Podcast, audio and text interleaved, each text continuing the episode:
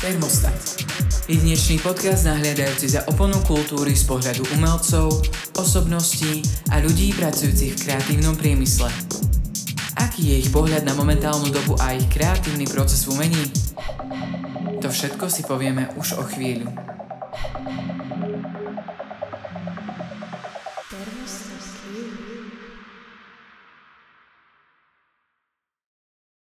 Ahojte, vítajte pri ďalšom dieli Thermostat Q. Tentokrát tu máme skvelého hostia, je ním DJ Karl a začínajúci producent. Ahoj, vítaj u nás.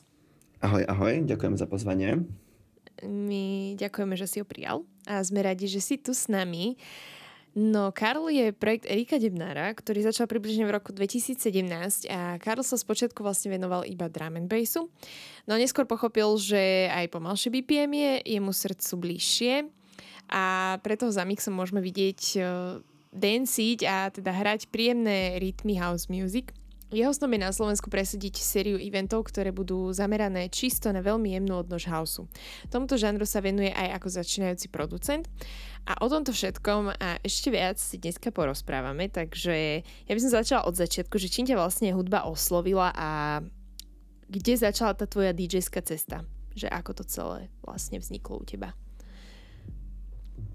No, začalo to tak, že teda ako mladý človek som chodil na eventy a teraz počiatku som to akože neriešil, iba som sa proste bavil na eventoch a Neskôr som si tak začal uvedomovať, že teda mám pocit, že tú hudbu vnímam tak trochu inak ako ľudia okolo mňa na tých eventoch. No a teda potom prišli také tie prvé, že zoznámil som sa s ľuďmi, dostal som sa do backstageu, videl som to celé tak akože zozadu, že ako v podstate uh, tí DJ hrajú a čo tam dorábajú za tým mixom a veľmi ma to fascinovalo, takže som sa to chcel naučiť. No a môj prvý kontakt s mixom uh, bol vlastne taký, že raz po akcii sme zostávali v klube, zostal tam jeden player, jeden mix a hrala tam iba jeden track a ja som si tak otáčal tými knobmi, sledoval som, že čo to všetko vlastne robí a dosť, dosť ma to fascinovalo, takže keď som prišiel domov, stiahol som si Virtual DJ a zo srandy som vlastne doma sa tak iba s tým hral. A postupom času teda som akože nejak e, začal chápať, že, že čo sa deje, keď teda si DJ. A teda nestačilo mi to, chcel som sa akože v tom zdokonalovať, takže som v podstate bol v kontakte aj s prvými konzolami, ktorí mali kamoši. A Neskôr potom, keď som sa odsťahoval od našich do Trnavy, e, sme si so spolubývajúcim zadovážili na byt dvakrát CDJ 1000 MK3, ktoré vtedy vlastne boli ešte iba na CD a starý 5-kanálový mix, ktorý bol naozaj starý a rozbitý. no a teda uh, mal som napálených 6 rečiek jump upu, mal som pred sebou j- zošit a týchto 6 rečiek som tam hrával vlastne rok v kuse dookola. A teda takýmto spôsobom yes. som sa ja učil ešte vlastne na CDčkách. To je skvelé. To je veľký old school a hlavne, hlavne to už si proste tie treky poznal jak svoje boty. Že to, to už proste bolo obohraná platňa, ale, ale to je skvelé, že si sa takto učil, lebo lebo potom presne vieš, že už v tom neurobiš žiadnu chybu. Že už tie treky máš fakt, že od, odpredu, odzadu, z boku, z vrchu, zo všetkých strán. to je skvelé. presne tak. Dobre, ako si sa dostal vlastne ten prerod k tým e, z toho drum and bassu na tento house, lebo to je celkom skok, akože BPM-kový, aj tak akože aj, aj energický, aj celkovo akože náladový, to je úplne, že, že by som povedala, že je 100 a jedno. A celkovo, že, že tvoj nejaký vzťah k tej hudbe aj k tomu drum and bassu nám povedz, že ako to celé vlastne prebiehalo. Uh, vieš čo, drum and bass som počúval ešte dlho predtým, ako som začal chodiť na akcie, lebo som mal vtedy 13 rokov a nikdy by som vlastne na takú akciu nemohol asi ísť pravdepodobne. Začalo to tak, že v podstate mamin kolega mi poslal z USB, uh, na USB 23 drum and bassových trackov, uh, ktoré som si vtedy tiež dookola proste púšťal. A no tak som si nejak akože v podstate vyhľadával tie tracky, chodil som na tie akcie a mal som k tomu vytvorený veľký vzťah, len vec je, že ja som napríklad house a techno odsudzoval by som povedal až dokonca, že som teda hejtoval ľudí, ktorí to počúvali, nedokázal som pochopiť tomu, ako to môžu počúvať a podobne. No a potom som sa dostal do partie ľudí, ktorí to počúvali a v podstate sa to na mňa nejak nalepilo. Akože z počiatku som stále si išiel svoje, počúval som drum and bass a keď som bol s nimi, tak som počúval tú hudbu, ktorú počúvali oni. No a neskôr už potom som si vlastne zrazu začal sám vyhľadávať tieto treky a zaujímať sa o rôznych producentov, A teda som si začal plniť knižnicu uh, takouto hudbou a som tu teraz tak, že vlastne hrávam takúto hudbu. To je skvelé, no. Ale je to presne tak, že ty si musíš ako, ako keby jak rastieme, jak dospievame, tak aj ten náš hudobný vkus sa po, postupom času mení aj vlastne naši kamaráti alebo okolie nás vie k tomu nejakým spôsobom pri, prílnuť, že alebo podnietiť, že, že začneme také hudbe holdovať a začneme ju počúvať ja som veľakrát takto, ja som tiež bola, že pred pol rokom techno ani počuť a teraz je techno všechno, takže to je proste naozaj, že, že ten vývoj podľa mňa je fakt prirodzený. Či už, či už ideš z tvrdšej hudby na, na jemnejšiu alebo opačne, e, keď si DJ alebo aj celkovo proste keď si človek, ktorý sa zaujíma o hudbu, tak proste prirodzene nájdeš nových interpretov, umelcov, ktorí ťa môžu tiež priviesť k nejakému žánru, takže...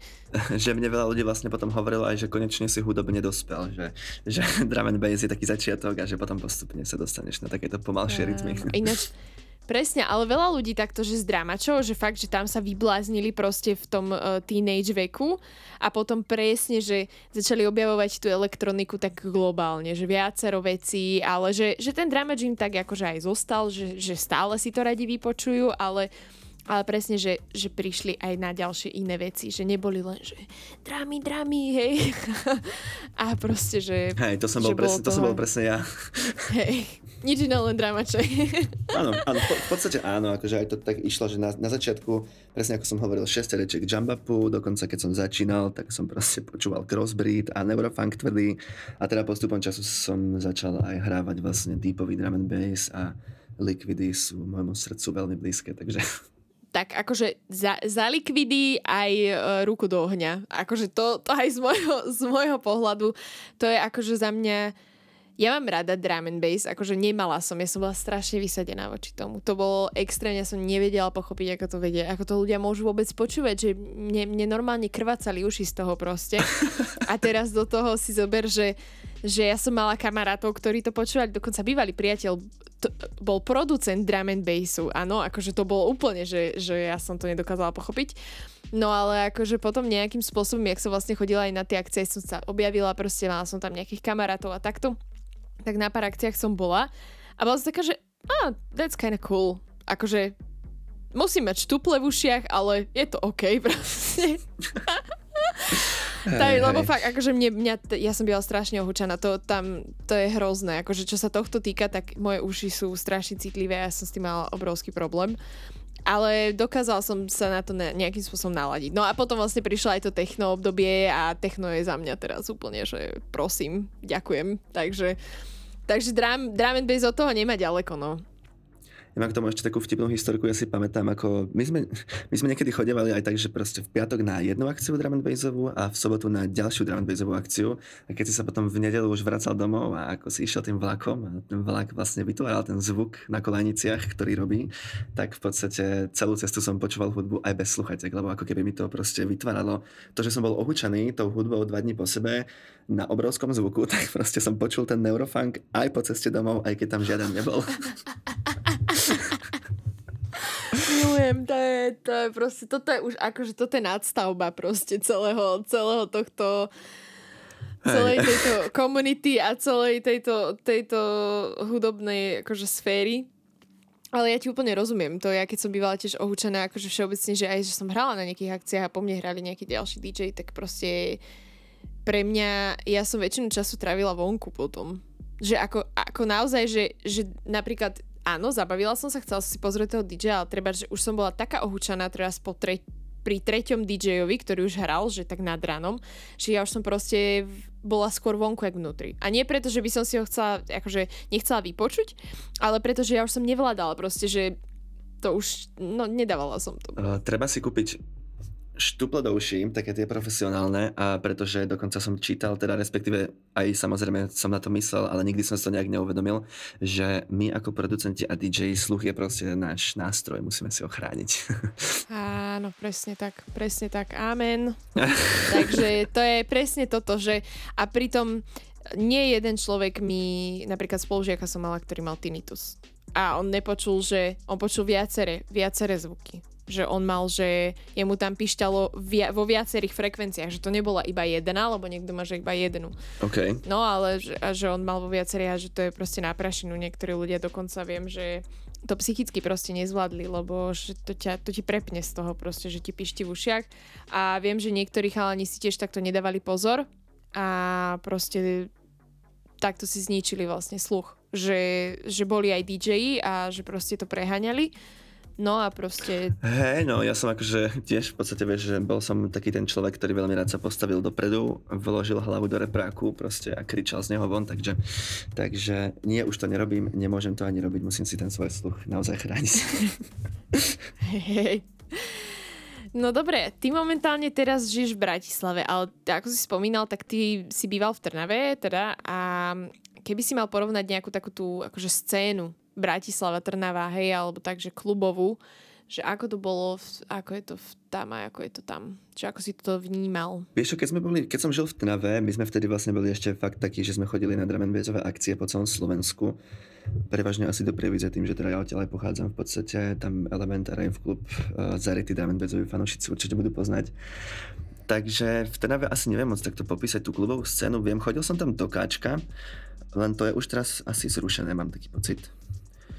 A potom, čo ešte poznám, kvôli tomu hlavne, že som tam aj hral, vidím teraz, že veľmi sa snažia byť aktívni na sociálnych sieťach, je klub 69 Takže, ne, neviem, ne, asi by som sa nevyjadril správne, keby sa nejak vyjadrujem na túto trnavskú klubovú scénu.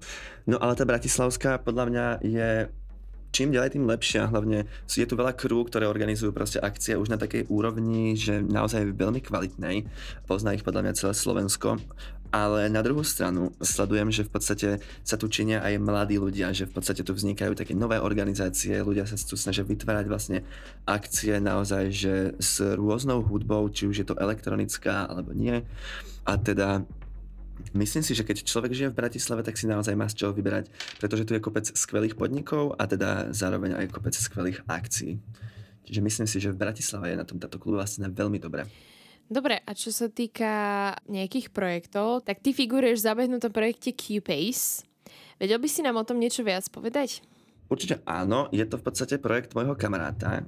Celý ten projekt je ešte v plienkach. On ma oslovil s tým, že teda či by som mu akože nechcel trošku pomôcť s organizáciou, že v podstate by som teda akože patril pod nich a tým pádom teda by som mohol hravať na ich akciách. Je to projekt, ktorý sa venuje čisto drum and bassovej hudbe. Snaží sa organizovať ten chalan vlastne akcie v rôznych miestach po Slovensku.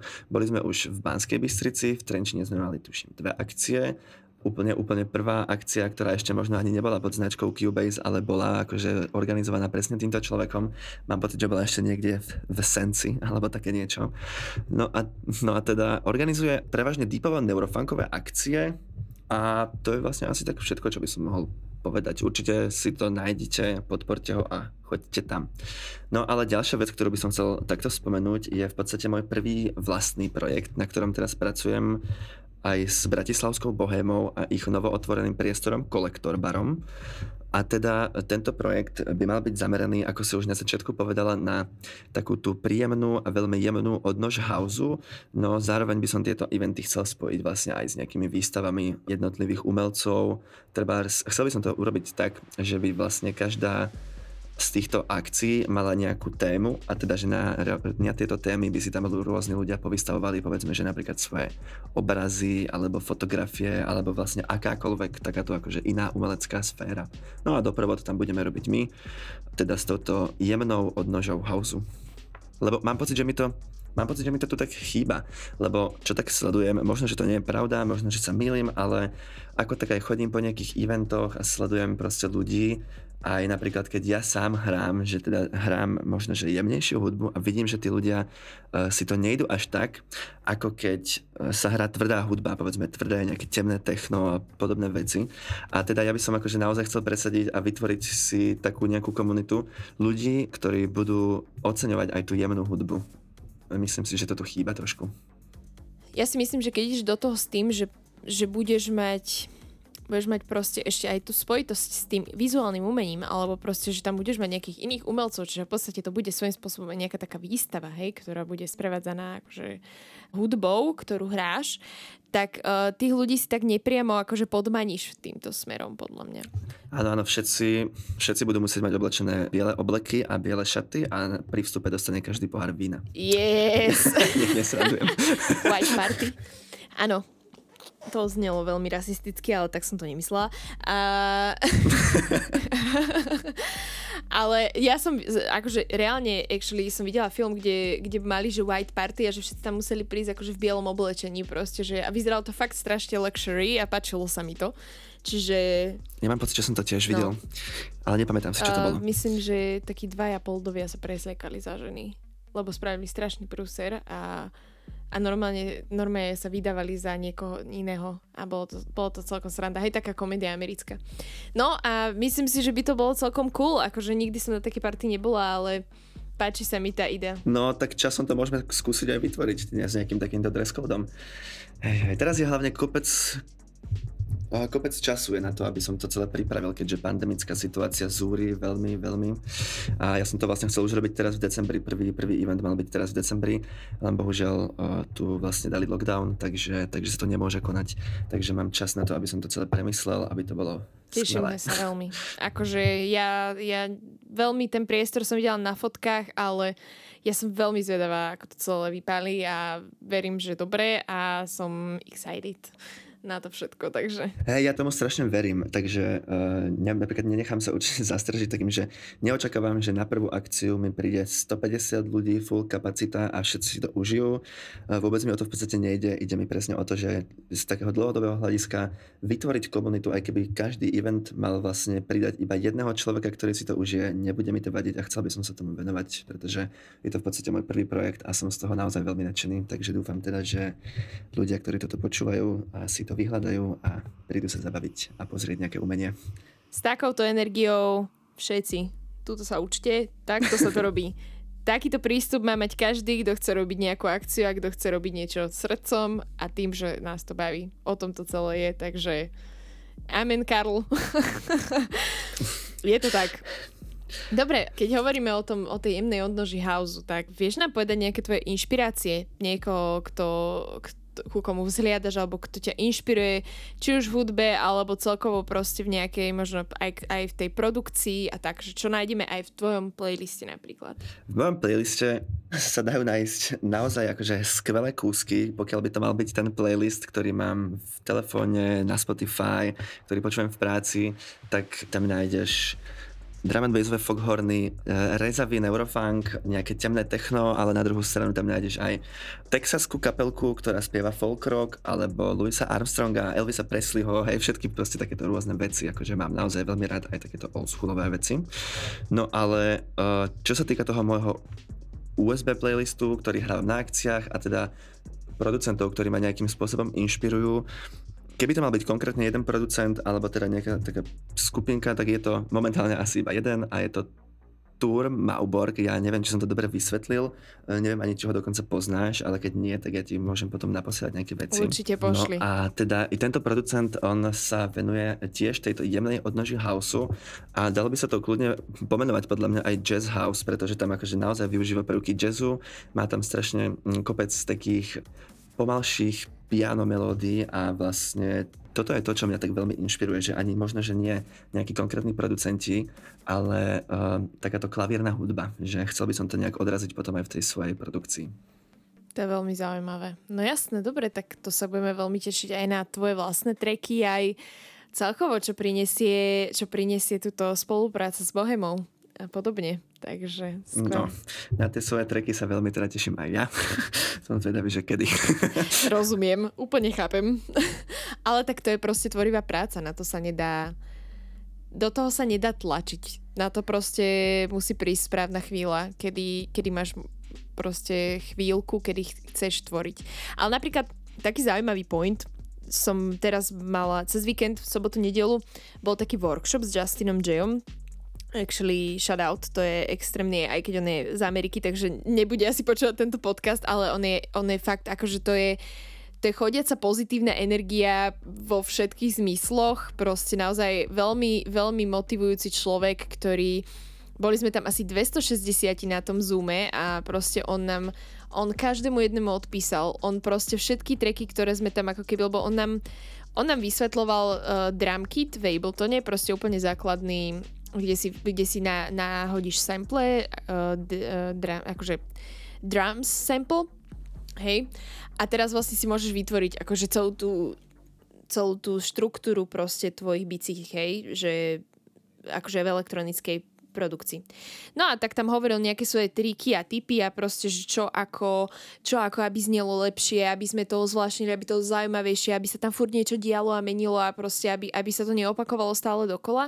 Aj keď teda akože keď tvoríš a máš nejaké veci v lúpe, lebo však povedzme si otvorene, že house a techno a všeobecne tieto žánre sú o tom, že lúpuješ veci, že ti to ide v podstate stále dokola tak uh, vždycky sa tam dá niečo ako keby zmeniť, ozvlášniť, proste reverznúť, pridať, ubrať a podobne, zautomatizovať.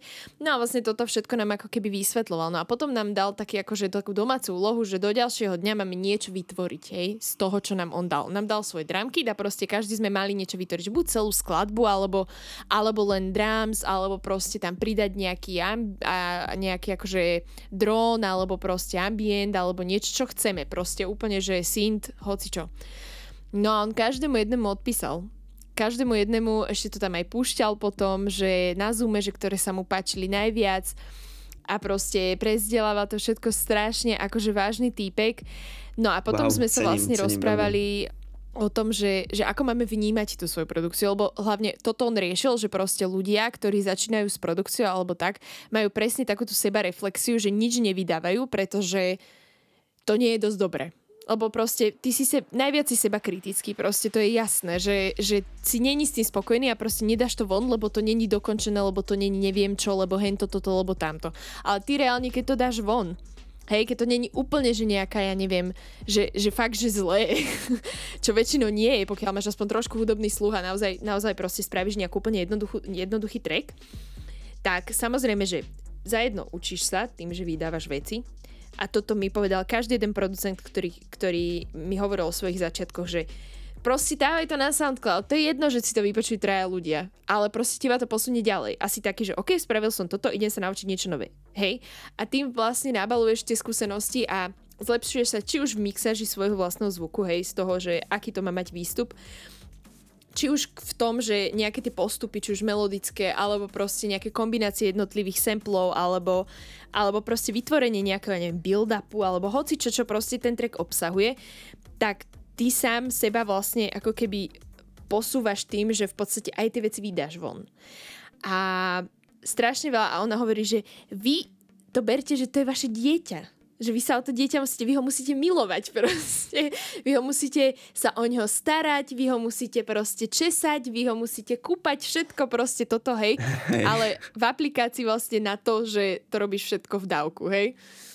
No a presne tento prístup som ja strašne ocenila a potom som ešte u... Ešte som to hej. čítala u jednoho jednoho producenta Bedboomboxa, shoutout tiež, on to asi počúvať nebude, lebo nerozumie, ale on tiež písal, že aj keď máš akože blok nejaký, že že proste autorský, že ti nejde, že nemáš inšpiráciu, že si proste úplne, lebo to sa ti stane, hej, že si vyflusaný a že proste teraz ne, chcel by si veľmi tvoriť, ale nejde ti to proste. Nie si s ničím spokojný, čokoľvek spravíš, tak proste to chceš zmázať. Tak on napísal, že aj keď máte takéto obdobie, tak otvorte si projekt a správte snare urobte nejaký jednoduchý proste, ja neviem, jednoduché drums, alebo vytvorte nejaký synth. To je jedno. Nahrajte si úplne dema proste jednoduchých elementov tej skladby a zatvorte projekt. A povedzte si, OK, dneska som niečo spravil. Neurobil som celý track, možno to pôjde do koša, ale bol som v programe. Robil som tam, urobil som niečo, je to fajn, je to v poriadku, hej? A toto je podľa mňa asi ten prístup, ktorý by sme si my ako ľudia mali proste držať. Že aj keď ti to nejde, a aj keď si naozaj proste, že, že nevzdať to, ale naozaj si ten program otvoriť a minimálne, ja neviem, pozrieť si nejaký tutoriál, vyskúšať si niečo, čo si nikdy nerobil a naučiť sa možno niečo nové. A tým posunieš vlastne ďalej svoje nejaké a, a možno aj teba to namotivuje ďalej, že OK, super, naučil som sa niečo nové, toto využijem. Toto skúsim spraviť v novom treku, hej, že skúsim to nejako zakomponovať.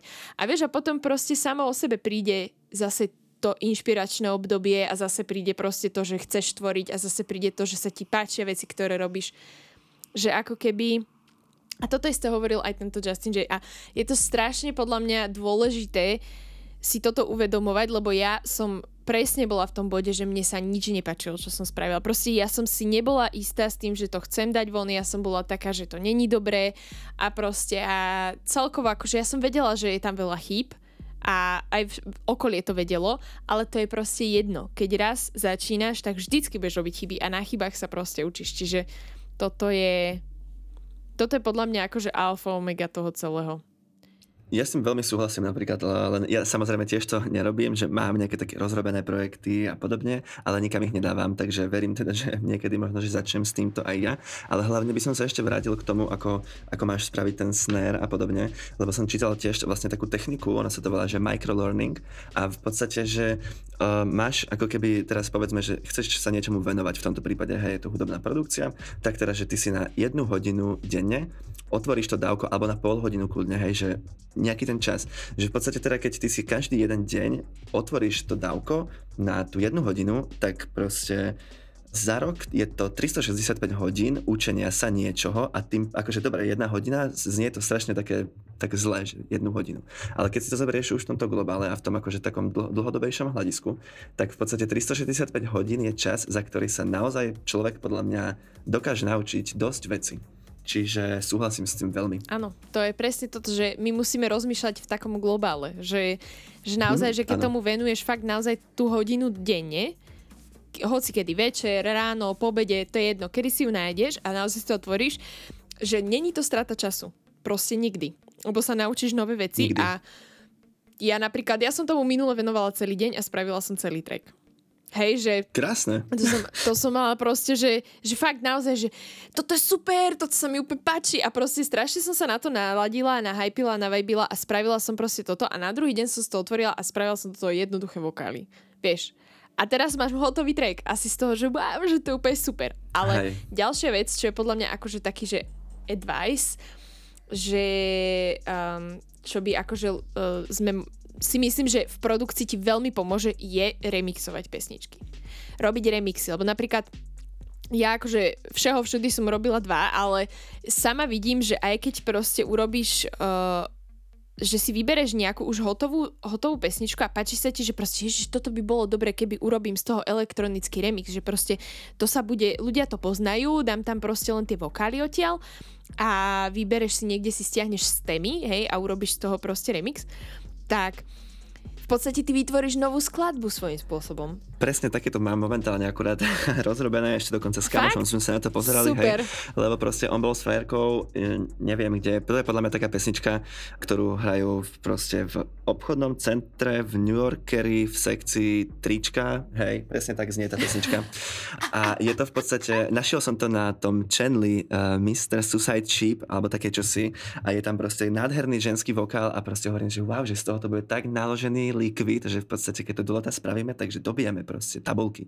Že, musí, yes. že musí, musíme sa do toho pustiť. Takže máme to rozrobené. Neviem, či to vôbec niekedy akože dokončíme a vyjde to von, ale akože teda súhlasím s tým, že toto remixovanie pesniček môže byť naozaj taký, mm, taký posun v kreativite, alebo že teda keď nevieš vymyslieť už niečo vlastné, tak sa naštartuješ tým, že teda ako keby si upravil niečo, čo už bolo teda vytvorené.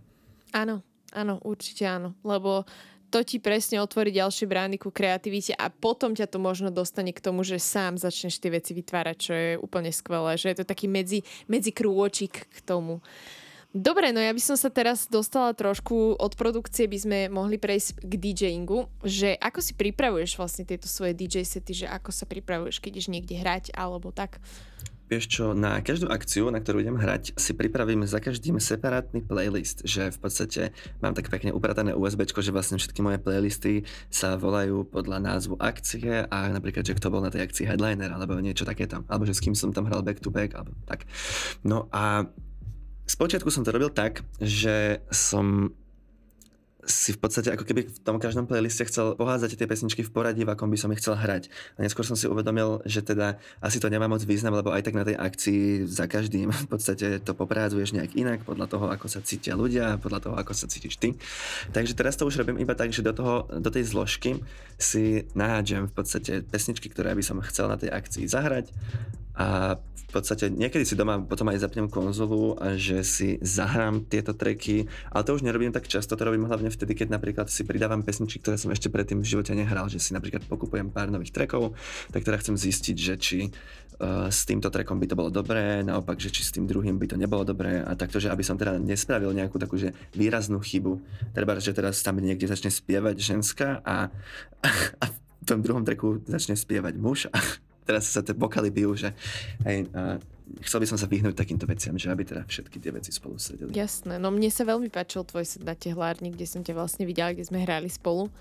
Takže si myslím, že to bolo akurát sa ospravedlňujem za, za vzniknuté nepríjemnosti, ktoré, ktoré následovali a že vlastne ty si aj tak musel potom sa napájať na 140 BPM. Hej, hej, hej, to bolo, ja som, pamätám si presne, ak som vyliezol na ten stage v podstate, a, lebo vlastne my sme po sebe nemali hrať. A potom teda iba počujem, že teda, či by som mohol ísť hrať skôr, pretože tam tomu chalanovi vypadla technika. No a teda, že jasné, že nie je problém. A na tú ťaháren som mal pripravený set dosť tak, že som teda chcel akože si ho zahrať tak, ako som nad tým doma uvažoval. A teda ti kričím, že, že napojím sa, že koľko BPM a ty si mi zakričala 140 a ja väčšinou hrávam tak 125 a teda som chcel akože, nechcel som to urobiť ako také nejaké zlé premostenie, čiže som začal hrať techno 140 BPM, lenže že na to nie som zvyknutý a potom som tam domrvil pár vecí na začiatku. Ale neskôr potom som teda vyšla tam za mnou kamoška na stage a hovorí mi, že pôsobíš na mňa ako keby, ako keby si nehral tak, ako ty chceš, že ukludni sa, že nebuď v strese a že hraj to, čo cítiš. A vlastne vtedy som si tak uvedomil, že teda asi, asi som naozaj v strese, lebo toto nerobím. A teda stiahol som aj to BPM a začal som hrať house, ktorý som tam vlastne vôbec ani hrať nemal ale na konci teda nakoniec sa ľudia naozaj bavili a teda všetko dobre dopadlo. Hej, akože ja som si veľmi užila tvoj set a mňa to veľmi mrzelo, že vlastne ja som ti vôbec nepripravila dobrú pôdu a teraz spätne by som ti asi povedala, že ja to stíšim a že proste začni hrať svoj set od začiatku ako chceš, lebo ja presne viem, že toto je veľmi nepríjemné, keď proste sa náhodou takéto niečo stane. A, ale tak akože tie nepríjemnosti tam boli. Inak, vieš čo najväčšia akože halus, ja keď som tam hrala, tak tam sa tak strašne veľa vecí dialo na tom stage, že ja som nestihala vnímať. A teraz ja som nevedela, že ja som vedela, že ide hrať Karl posledný a ja som nevedela, že ako vyzerá ten človek proste, že ja som vôbec, ne, vôbec sa nepoznali, okay. vieš. Hej, hej. A teraz raz, ty si tam behal po tom stage a chodil si a proste si pozeral, uh, že, že aké mám tie track IDs a tak. A ja rozmýšľam, že kto to je, vieš. Čo tu robí tento čo, človek? Čo že robí? Ale hovorí, že strašne nice boy, akože veľmi zlatý, že proste sa tu baví wow. a ja som bola veľmi akože rada, že si tam, že mne to vôbec nevadilo, vieš. Ale akože bola som taká, že hm, že kto to je proste, že to chodí a si tu pozerá, že track IDs, vieš a tak. A hovorím si, že hm. A potom zrazu, že však ty si Karl, vieš. A mne to potom došlo a ja, že preboha, Ema. Ale akože hej, no tam bolo strašne veľa vecí, že ja by som podľa mňa určite my sme sa zoznamili ešte skôr, ale, ale naozaj tam sa dialo, tam sa diali veľmi také veci, že že ra... Bolo to tam také napäté veľmi. No, no, no. Že ja rozumiem, že sme zachraňovali situáciu doslova proste, že, že naozaj sa to muselo proste nejak vyriešiť. Takže tak. Ale akože za mňa tehláreň bola skvelá. Ja som si veľmi ten festival užila. To bolo veľmi... Z, za mňa tiež naozaj šťadal akože pre dievčata, čo to Áno. robili. No a v podstate, kebyže si ma napríklad nedostala do takejto situácie, tak by som možno, že sa mi to stalo niekde inde. A teda ja pravda, vlastne ti no. môžem nakoniec iba poďakovať, že teda viem, ako sa zachovať v takýchto situáciách už teraz, lebo som si to zažil na vlastne. Ďakujem ti veľmi pekne. V pohode. Na budúci ti to už nespravím, ale nemáš za čo. Ja tomu verím, že to nespravíš, Aj. ale teda berem si z toho iba ponaučenie. Áno, jasno, jasno. Dobre, a keď sa takto bavíme o tomto DJingu, tak čo podľa teba vyzna, čím sa vyznačuje taký akože kvalitný DJský prístup? Že, že čo je pre teba také, že profi, že čo by mal ten DJ akože robiť alebo sa správať a tak. Pre mňa osobne to je napríklad prezentácia toho DJ-a. Nemyslím takú tú, že teda uh, ako sa prezentuje na sociálnych sieťach, ako určite akože aj toto má niečo do seba, ale myslím takú skôr tú prezentáciu na eventoch, pretože uh, jednak som čítal článok, kde v podstate vysvetľovali to, že DJing je naša práca a my by sme sa teda podľa toho mali chovať a teda nadviažem presne na to, že mne sa veľmi nepáči, keď e, prídem alebo zavolám napríklad nejakého DJ hrať na akciu, alebo teda prídem hrať na nejakú akciu a DJ, ktorý má hrať o nejakom čase, sa predtým ešte stihne akože doriadiť z alkoholu alebo podobne. Hej, že ja verím tým ľuďom, že oni vedia zahrať takýto set a že bude, bude skvelý ten set, aj keď majú 7 promile. Ale jednoducho proste nepríde mi to ako, ako no, pre mňa je taký ten človek mm, neprofesionálny, že teda v podstate sa zle prezentuje. Nepáči sa mi to veľmi. Mm-hmm, rozumiem. No akože však uh, Nehovorím, že všetci, ale áno, mala som také skúsenosti, že ten človek sa naozaj doriadil a potom nevedel ani či je, alebo respektíve aj vedel, ale... Ja mám skúsenosť. presne, presne takú skúsenosť mám, že teda človek zaspal v backstage a v podstate chalani ho iba sa budili predtým, ako mali hrať, on sa predtým strašne opil a bol to extrémne dobrý set. Ja nehovorím, že to tí ľudia nevedia, len teda akože ide o takú tú profesionalitu v tom, to v tom trošku. Áno, však bežne sa do práce ne, neopieš, keď ideš do roboty a to je tiež svojím spôsobom práca. Ale presne, akože môžem povedať, že ja napríklad zvyknem, že keď som naozaj veľmi nervózna, alebo je to nejaký event, alebo je to proste nejaká akcia, ktorá kde hrajú ľudia, ktorí sú, ktorým treba uh, vzhliadam, alebo sú to veľmi dobrí DJ a vie sa verejne o nich, že sú a mám tam hrať, tak ja si dám vždycky takú na odvahu, vieš, že na začiatku, že si dám nejaký drink, ale jasné. A som taká, že sa trošku uvoľním a proste mi to veľmi pomôže potom v tom si usporiadať myšlienky a sa tak nejak akože naladiť aj moje telo není v takom krči a potom sa mi lepšie hrá. Ako ja úplne rozumiem.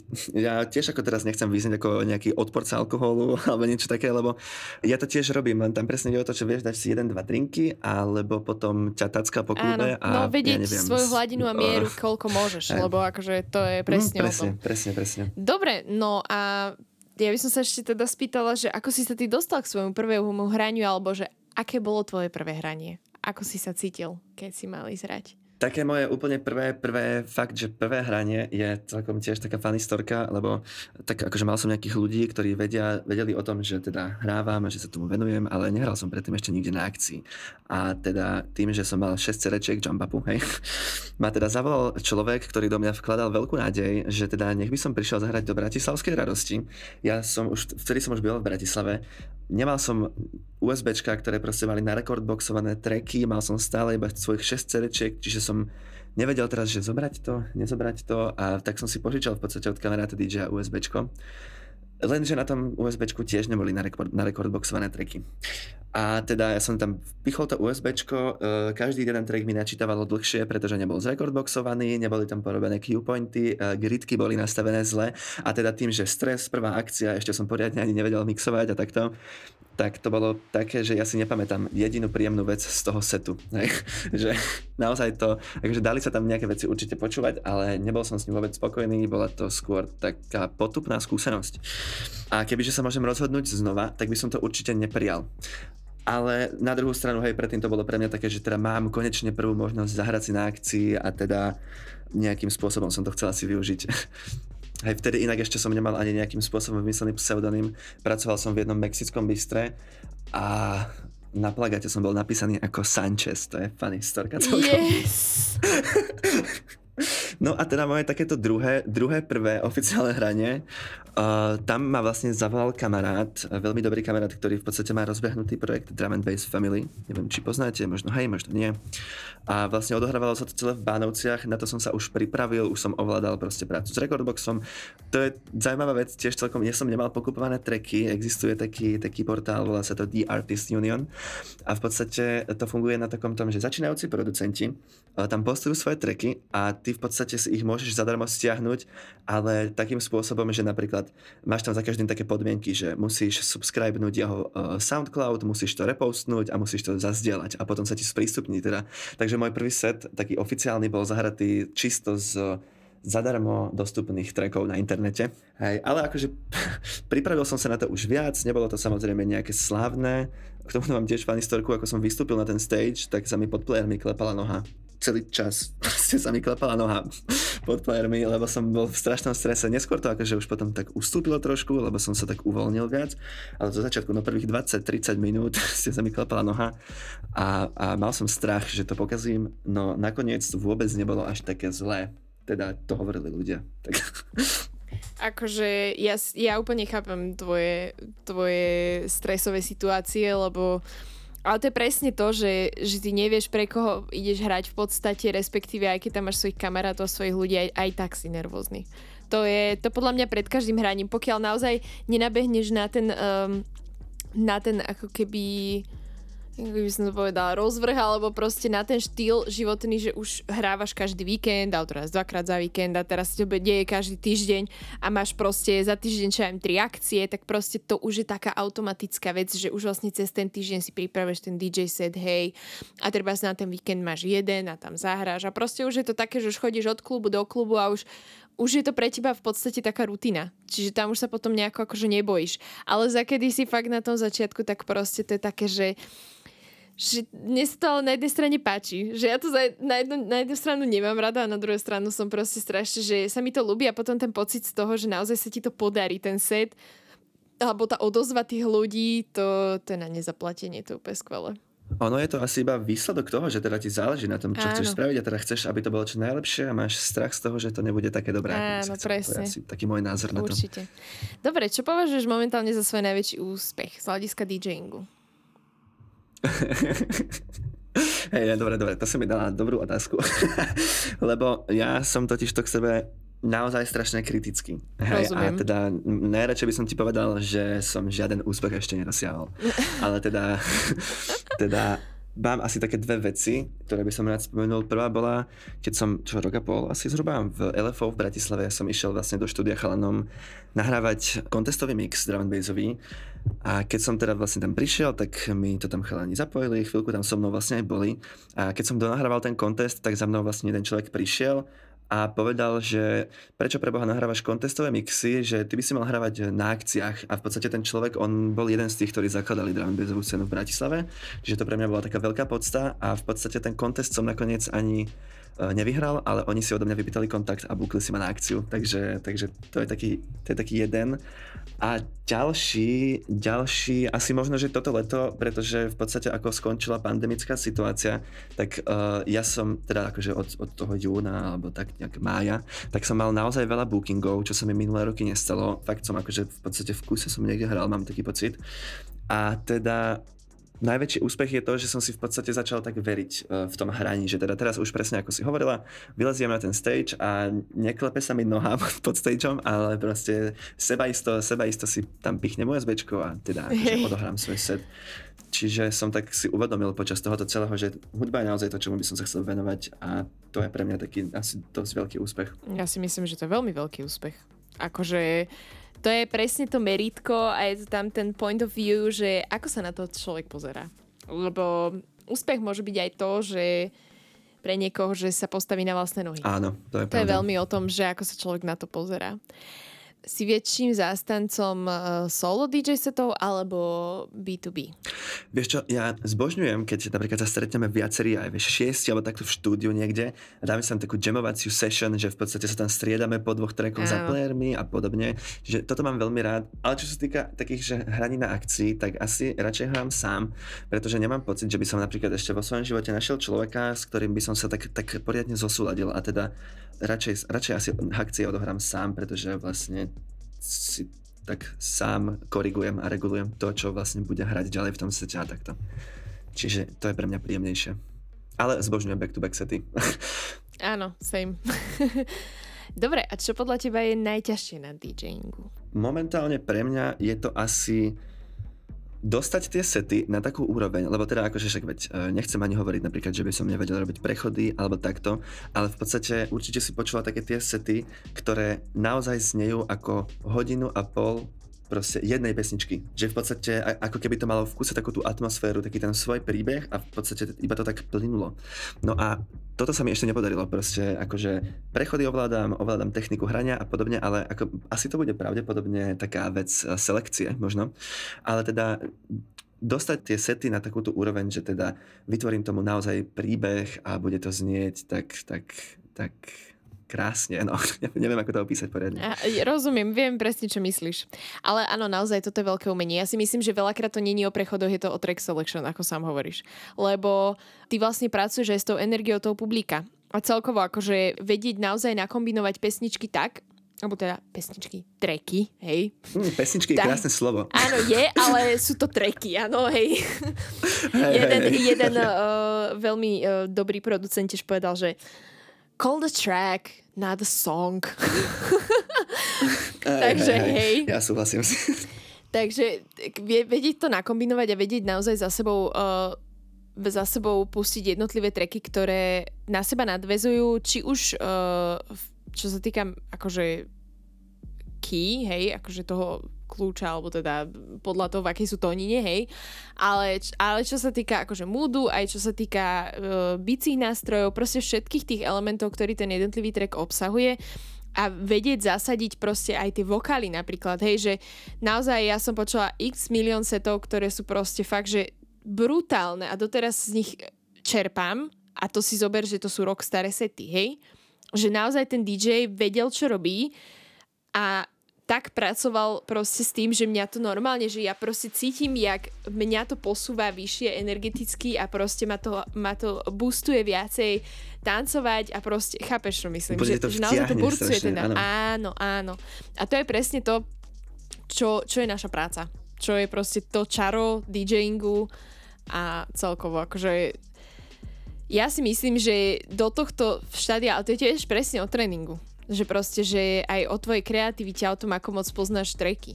To, Áno, akože sa... ja, ja to na sebe vidím proste tiež, že aj, aj možno, že na ostatných ľuďoch, ktorých tak nejak sledujem, uh, ktorí nie sú ešte tak akože svetovo a skoro vôbec, že známi by som povedal, že teda taký ten posun, že na začiatku to bolo presne také, že skôr som sa cítil ako taký selektor, ako keby, že som iba proste prepínal pesničky medzi sebou, hej. A postupom času už vlastne zrazu vieš ich tak na seba nadpojiť, že teraz tu napríde toto piano, tu napríde zase, ja neviem, táto trúbka a že teda postupom času si to tak zdokonaluješ celé a teda ja verím, že niekde na konci tejto cesty budem aj ja vedieť vytvoriť takýto, takýto uh, set, ktorý je hodinu a pol treku. Áno, hej. Áno, určite, hej. OK, no, keby si mohol niečo zmeniť v umeleckom priemysle, čo by to bolo? Fúha, to je veľmi dobrá otázka. Ja neviem ani, že či by som...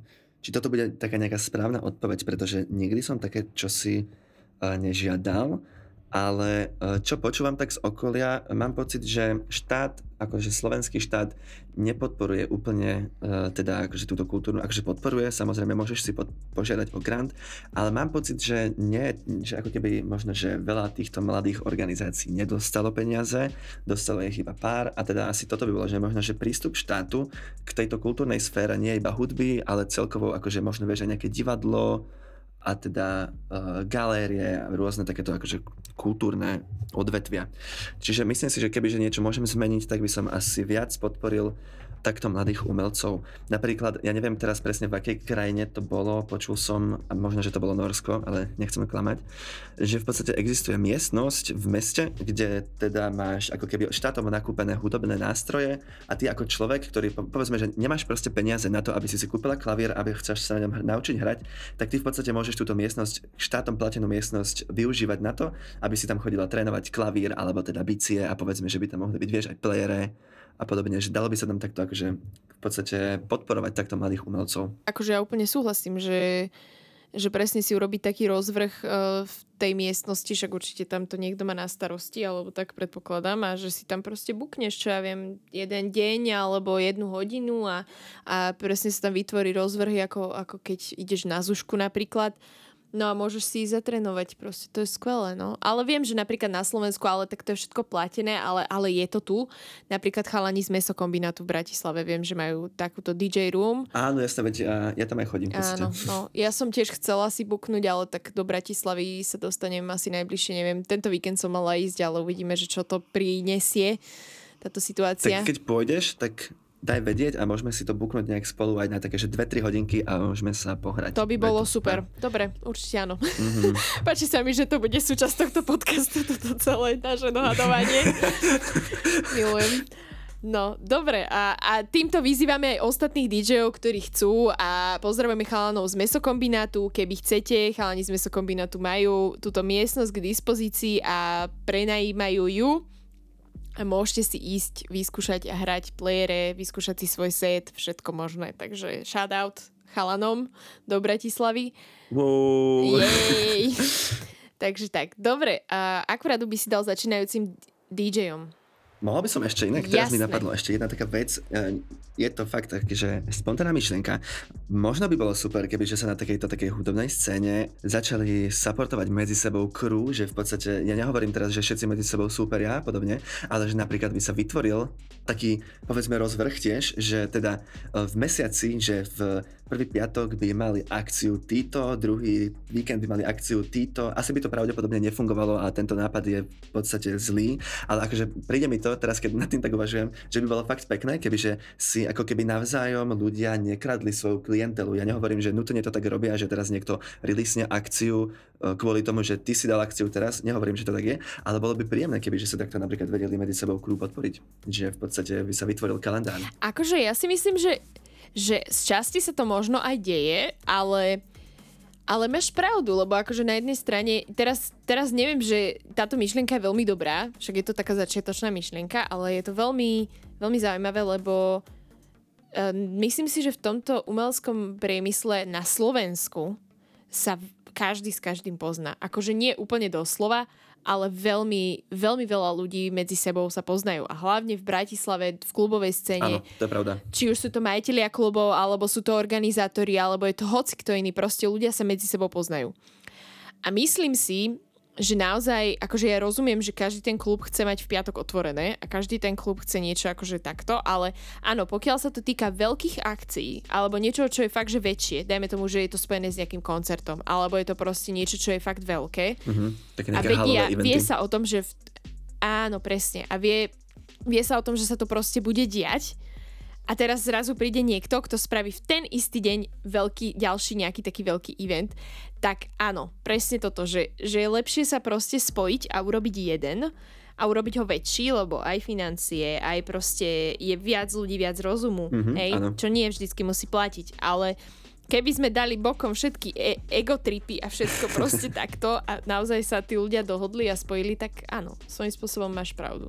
Len ono to je, tam je viacero vecí, čo sa týka organizácií, ktoré napríklad ani ja ešte nepoznám a nevidím za, za oponu, takže k tomuto asi moc nemám čo, ale my tiež takto the same. uvažujeme vlastne, hej, my uvažujeme tiež s termostatom, že v podstate prečo sa nespojiť. Že v podstate na, naša myšlienka s Kristianom je taká, že ako to by som urobila prvé, hej? Lebo proste môžeš sa dostať k ľuďom, ktorí vedia viac, ktorí majú viac kontaktov, ktorí sa vedia viacej uh, napojiť proste na či už sa to týka reklamy, marketingu a ja neviem, proste čokoľvek. A vy ako proste tým, že sa dáte dokopy, tak nás pozná niekto, ich pozná niekto. Hej? A tých ľudí bude viac. Čiže je veľká pravdepodobnosť, že na tú akciu príde viac ľudí. Hej? Čiže aj kvôli tomuto si myslím, že to spájanie tých ľudí akože je dobrý point. Že to si celkom dobre povedal, že vlastne aj kvôli tomuto. Hej, a tu by som sa ešte potom vedel napríklad vrátiť aj k tej otázke, že čo si myslím, že aký, aký je pro, profesionálny DJ, alebo teda v tomto prípade napríklad aj organizátor, že teda pomáhať si medzi sebou, že v podstate nebyť taký kritický. Ja som napríklad zažil na veľa akciách to, že teda rôzni ľudia ako keby sa až vysmievali napríklad začínajúcim DJom s tým, že teda nevedia hrať a že by sa proste mali na to vykašľať, vieš, na rozdiel od toho, že teda by napríklad za nimi prišli a povedali mi, že, že tu ti hrali proste tri baseliny naraz a že proste jednoducho to sa nerobí, že to, to sa nemôže diať. Vieš, že ja napríklad osobne nemám moc skúseností, ale keď vidím, že niekomu môžem predať nejaké takéto užitočné informácie a nejak mu poradiť, tak proste tak ľudsky za ním prídem, poviem mu, že si myslím, že toto nebolo dobré. A teda že mohol by si to zmeniť takýmto spôsobom. Rovnako ako aj tie akcie, čo si hovorila, že my toho ešte poriadne veľa nevieme, ale tí ľudia áno a takýmto spôsobom by sme ako komunita teda medzi sebou si vymieniali skúsenosti. To je podľa mňa veľmi profesionálny prístup. Áno, lenže to sa deje v zahraničí, to sa veľakrát nedieje u nás. Neviem, prečo Slováci majú tento mindset, ale Je, ja som je mi sa s to tým väčšinou stre... tiež mi to je ľúto. Ale preto my sme tu toho my, aby sme to zmenili, aby sme ukázali, že sa to má robiť inak. Áno, áno, to je takže, pravda. Takže tak. Dobre, akú radu by si dal začínajúcim DJom? ty si to v podstate už teraz povedal asi aj, že ako by si poradil DJom, ktorí, ktorí začínajú, ale tak všeobecne, že... Všeobecne by som mi povedal, že ak uh, začínajú hrať, alebo teda byť DJ preto, lebo si myslia, že to je cool, takže nech si ani nezačínajú, lebo je to pre nich asi strata času a pravdepodobne ich to omrzí, lebo napríklad ja sám som svoj prvý event odohral asi až po 4 4 rokoch, vieš, a dovtedy to nebolo cool, lebo, lebo som proste hral v detskej izbe doma. Takže toto je jedna a ďalšia a toto je vec, ktorú som si napríklad ja uvedomil fakt až nedávno, je, že nechoďte do sveta a nechválte sa a nesťahujte si alebo nekupujte si tisíc trekov, pretože je lepšie mať asi napríklad, že 100 trackov, ktoré poznáš od konca až na začiatok a od začiatku až na koniec a v podstate vedieť medzi nimi mixovať, takže ten jeden track dokážeš zmixovať napríklad s desiatimi, než proste tým, že teda máš tam kopec trackov, polovicu z nich nepoznáš, ďalšie proste si nikdy nehral a v podstate aj tak dookola hráš iba nejakú tú hudbu. Toto je chyba, ktorú som ja robil. Ja som sa snažil v kuse si nejakým spôsobom zadovažovať viac a viac hudby a v podstate kopec z tých trackov mám tak špinavú knižnicu moment momentálne, že si ho musím naozaj upratať. No a teda, toto by bola taká moja rada, že v podstate akože menej je niekedy viac. Je to tak. Ale naozaj, akože ja tiež som zo začiatku bola taká, že šatreky, ja neviem čo, strašne veľa som proste strávila nad tým, že som si obnovovala knižnicu. A potom presne, že ty ani tie treky vlastne nepoznáš a nakoniec ich ani nehráš, lebo vlastne si zistíš, že sa ti vlastne nepáčia, ale máš ich tam. Takže ja úplne viem, o čom hovoríš a už to proste vôbec tak nerobím a keď už si idem tvoriť playlist, tak naozaj si tam dám aj treky zo starej knižnice, ktoré poznám, ktoré sa mi páčia, ktoré chcem hrať a proste uh, nehrávam až tak často, aby som sa mohla hambiť za to, že, alebo mala hambiť za to, že hrám furt to isté dookola, pretože to není pravda, za každým to vieš zahrať nejakým spôsobom inak, aj keď ten track sa tam objaví, ale proste objaví sa v inom kontexte s iným trackom, v inej pasáži tvojho setu a podobne. Vieš, pokiaľ, pokiaľ nehrávaš tak, že ja neviem, 4 krát do mesiaca v, v, iba v jednom alebo napríklad v dvoch podnikoch, tak je úplne v poriadku, že máš iba tých 100 trackov, lebo vieš, proste aj tí ľudia proste po, po tých dvoch týždňoch už si podľa mňa nebudú pamätať, že OK, tak to si zahrala tu na proste tento track, tam ten a ten a potom neprídu za tebou a nepovedia ti, že počuj, že ten tvoj set, mm, že tak však ty si hrala tie isté tracky. Pochybujem, že by sa to stalo proste. No, akože tiež si myslím, že mne sa to ešte nestalo, takže v pohode. Ale hej, vždycky sa snažím nejakým spôsobom spraviť aj Napríklad som si urobila mashupy, hej, čo je podľa mňa úplne najjednoduchšia vec, ako vieš spraviť, že si načopuješ nejaké vokály, proste, že si a kapelu niekde zoženieš a načopuješ si vokály a proste dáš to do treku, ktorý máš rád a je instrumentálny. A ozvláštniš tak vlastne celý set. A v podstate ten track máš, máš ako ako mashup, ale máš ho ako instrumentál. A môžeš ho zahrať tak alebo tak. A môžeš ho zahrať aj dvakrát v tom Odkiaľ máš a kapely? Fú, to ti potom pošlom. Dobre, dobre, v poriadku, lebo ja som presne toto zistil, teda akože som si tak uvedomil, že reálne, že toto sa tiež dá robiť a v živote, v živote som na tým neuvažoval, ani som to vlastne nikdy nejak nevyužil, takže možno, že by som sa aj na toto skúsil pozrieť. Určite áno. To je veľmi, veľmi akože, eh, keď si spravíš naozaj, ja som napríklad teraz robila takto od Erika Snea a Madonu, starú Madonu proste. Aj som našla normálne z témy celého, celého jej treku proste, že si to môžeš otvoriť a si to normálne môžeš uh, spraviť uh, remaster hey, toho okay. treku, hej. Super. Čiže, čiže a tam si vyťahneš len vokál a proste to si, to si spojíš s, tý, s tou pesničkou a vyexportuješ to. Čiže to je úplne akože easy peasy a je na to milión tutoriálov aj, že ako si to ošetriť, aby to znelo dobre a podobne, ale ja som v podstate aj na tehlárni hrala, tak to myslím, že jeden alebo dva mešapy, ktoré som robila. Takže to je, ale to je fakt asi podľa mňa jedna z takých dosť kreatívnych uh, vecí, že si to vieš takýmto spôsobom, že keď ti naozaj nesedí, že treba v niektorej pesničke máš ten vokál a nesedí ti to, tak si ho proste nájdeš zvlášť a chceš si to proste inak upraviť, tak, tak to urobíš podľa seba. A to je zase tá kreativita, no. Takže, takže tak. Dobre, ďalšia moja otázka na teba je, že kam by si sa chcel posunúť v rámci DJskej kariéry, možno producentskej potom ďalej? No, ani nemyšľam, nepremýšľam teraz momentálne asi nad tým, že kam by som sa chcel posunúť v tej svojej DJskej, že skôr v tej producentskej. A teda akože samozrejme je, bolo by super, kebyže, kebyže som sa dostal viac do povedomia organizátorov a teda, že by si ma bukovali na viac akcií, ale nie je to pre mňa asi momentálne taká nejaká priorita, že v podstate aj to, že teraz, teraz nemám žiaden booking, možno, že aj iba kvôli tomu, že teda hej, pandemická situácia, ale aj predtým, než bol akože ohlásený lockdown, som nemal žiaden booking a tak som si povedal, že ne, nebudem teraz ja sa naháňať za nejakými bookingami, ale že skôr využijem ten čas na to, že teda by som sa venoval tej produkcii. Lebo si myslím, že ono to potom pôjde tak ruka v ruke, že teda začnem releaseovať rôzne veci a možno, že potom si ma niekto všimne a takýmto spôsobom si môžem potom, akože mám doma tú konzolu, je to skvelý prístroj, vieš, často si proste iba tak zapnem a hrám sa, keď nemám čo robiť, tak proste počúvam hudbu takýmto spôsobom, hej ale teda asi tý, moja priorita je momentálne tá, tá producentská kariéra.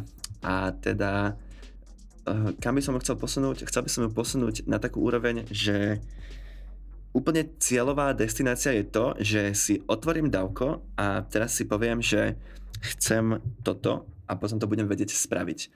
Ako napríklad, že teraz keď uh, skúsený maliar sa posadí pred obraz a proste maluje a vie presne, ako má potiahnuť, kde, ako má vytieňovať a takto.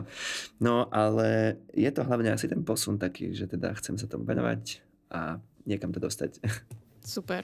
No jasné. A čo je najviac taká prekvapujúca vec, ktorá, ktorú si uvedomil počas pandémie? Alebo teraz, hlavne z hľadiska akože hudby, DJingu a tak.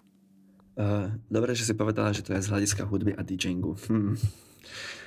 Neviem, že čo som... Akože v podstate asi je to tá vec, že netreba vždy uh, mať nejaké eventy a akože takto sa angažovať, ale že v podstate teda máš čas na seba a na takú svoju, um, ako sa tomu povie, na seba vzdelávanie.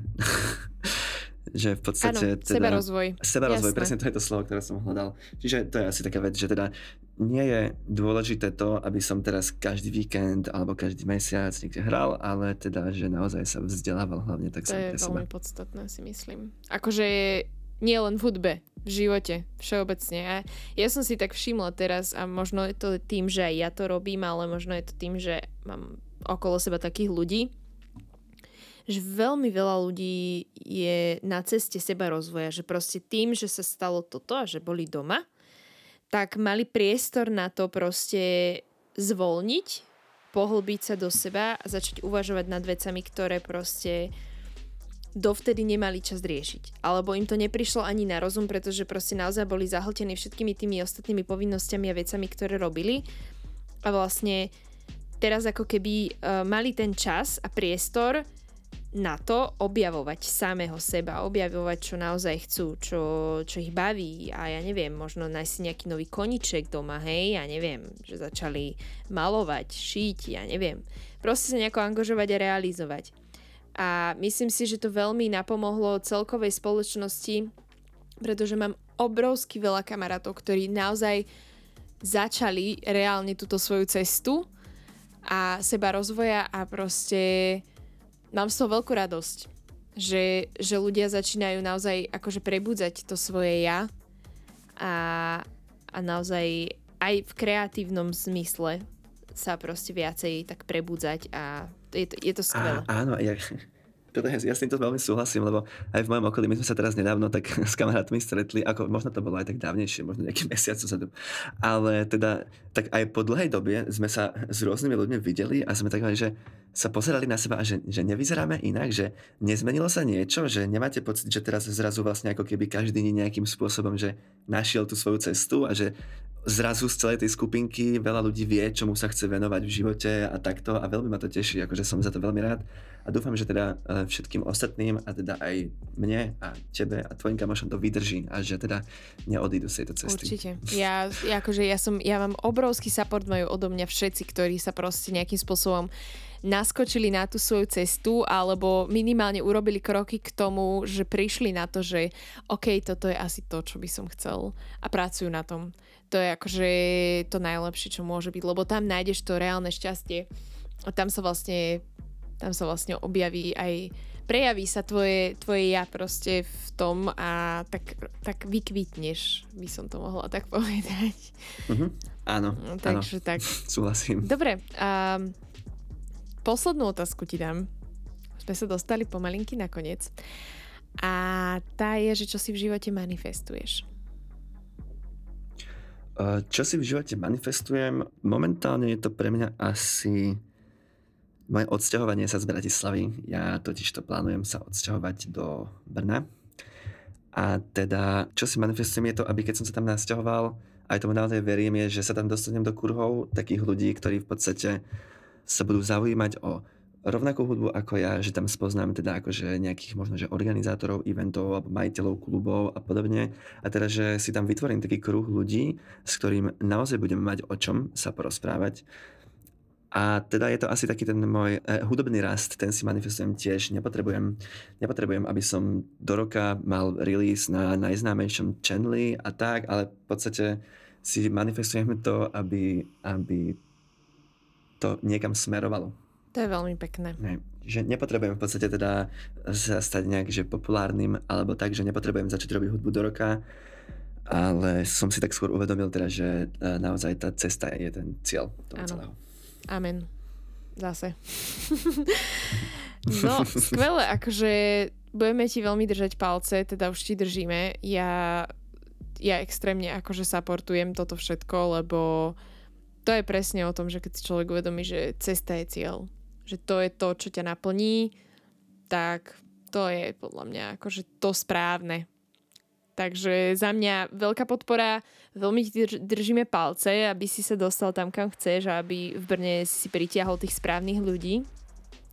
A chc- ďakujem ti, že si teda prijal pozvanie, sme sa dostali nakoniec a budem sa tešiť na osobné stretnutie a dohodneme teda tú DJ roomku z mesokombináte Bratislav. Áno, pre, presne som na to myslel. Dobre, takže počúvali ste o, ďalší diel Thermostat Q s Emitou a s Karlom tentokrát a vidíme sa pri ďalšom dieli. Čaute. Ahojte.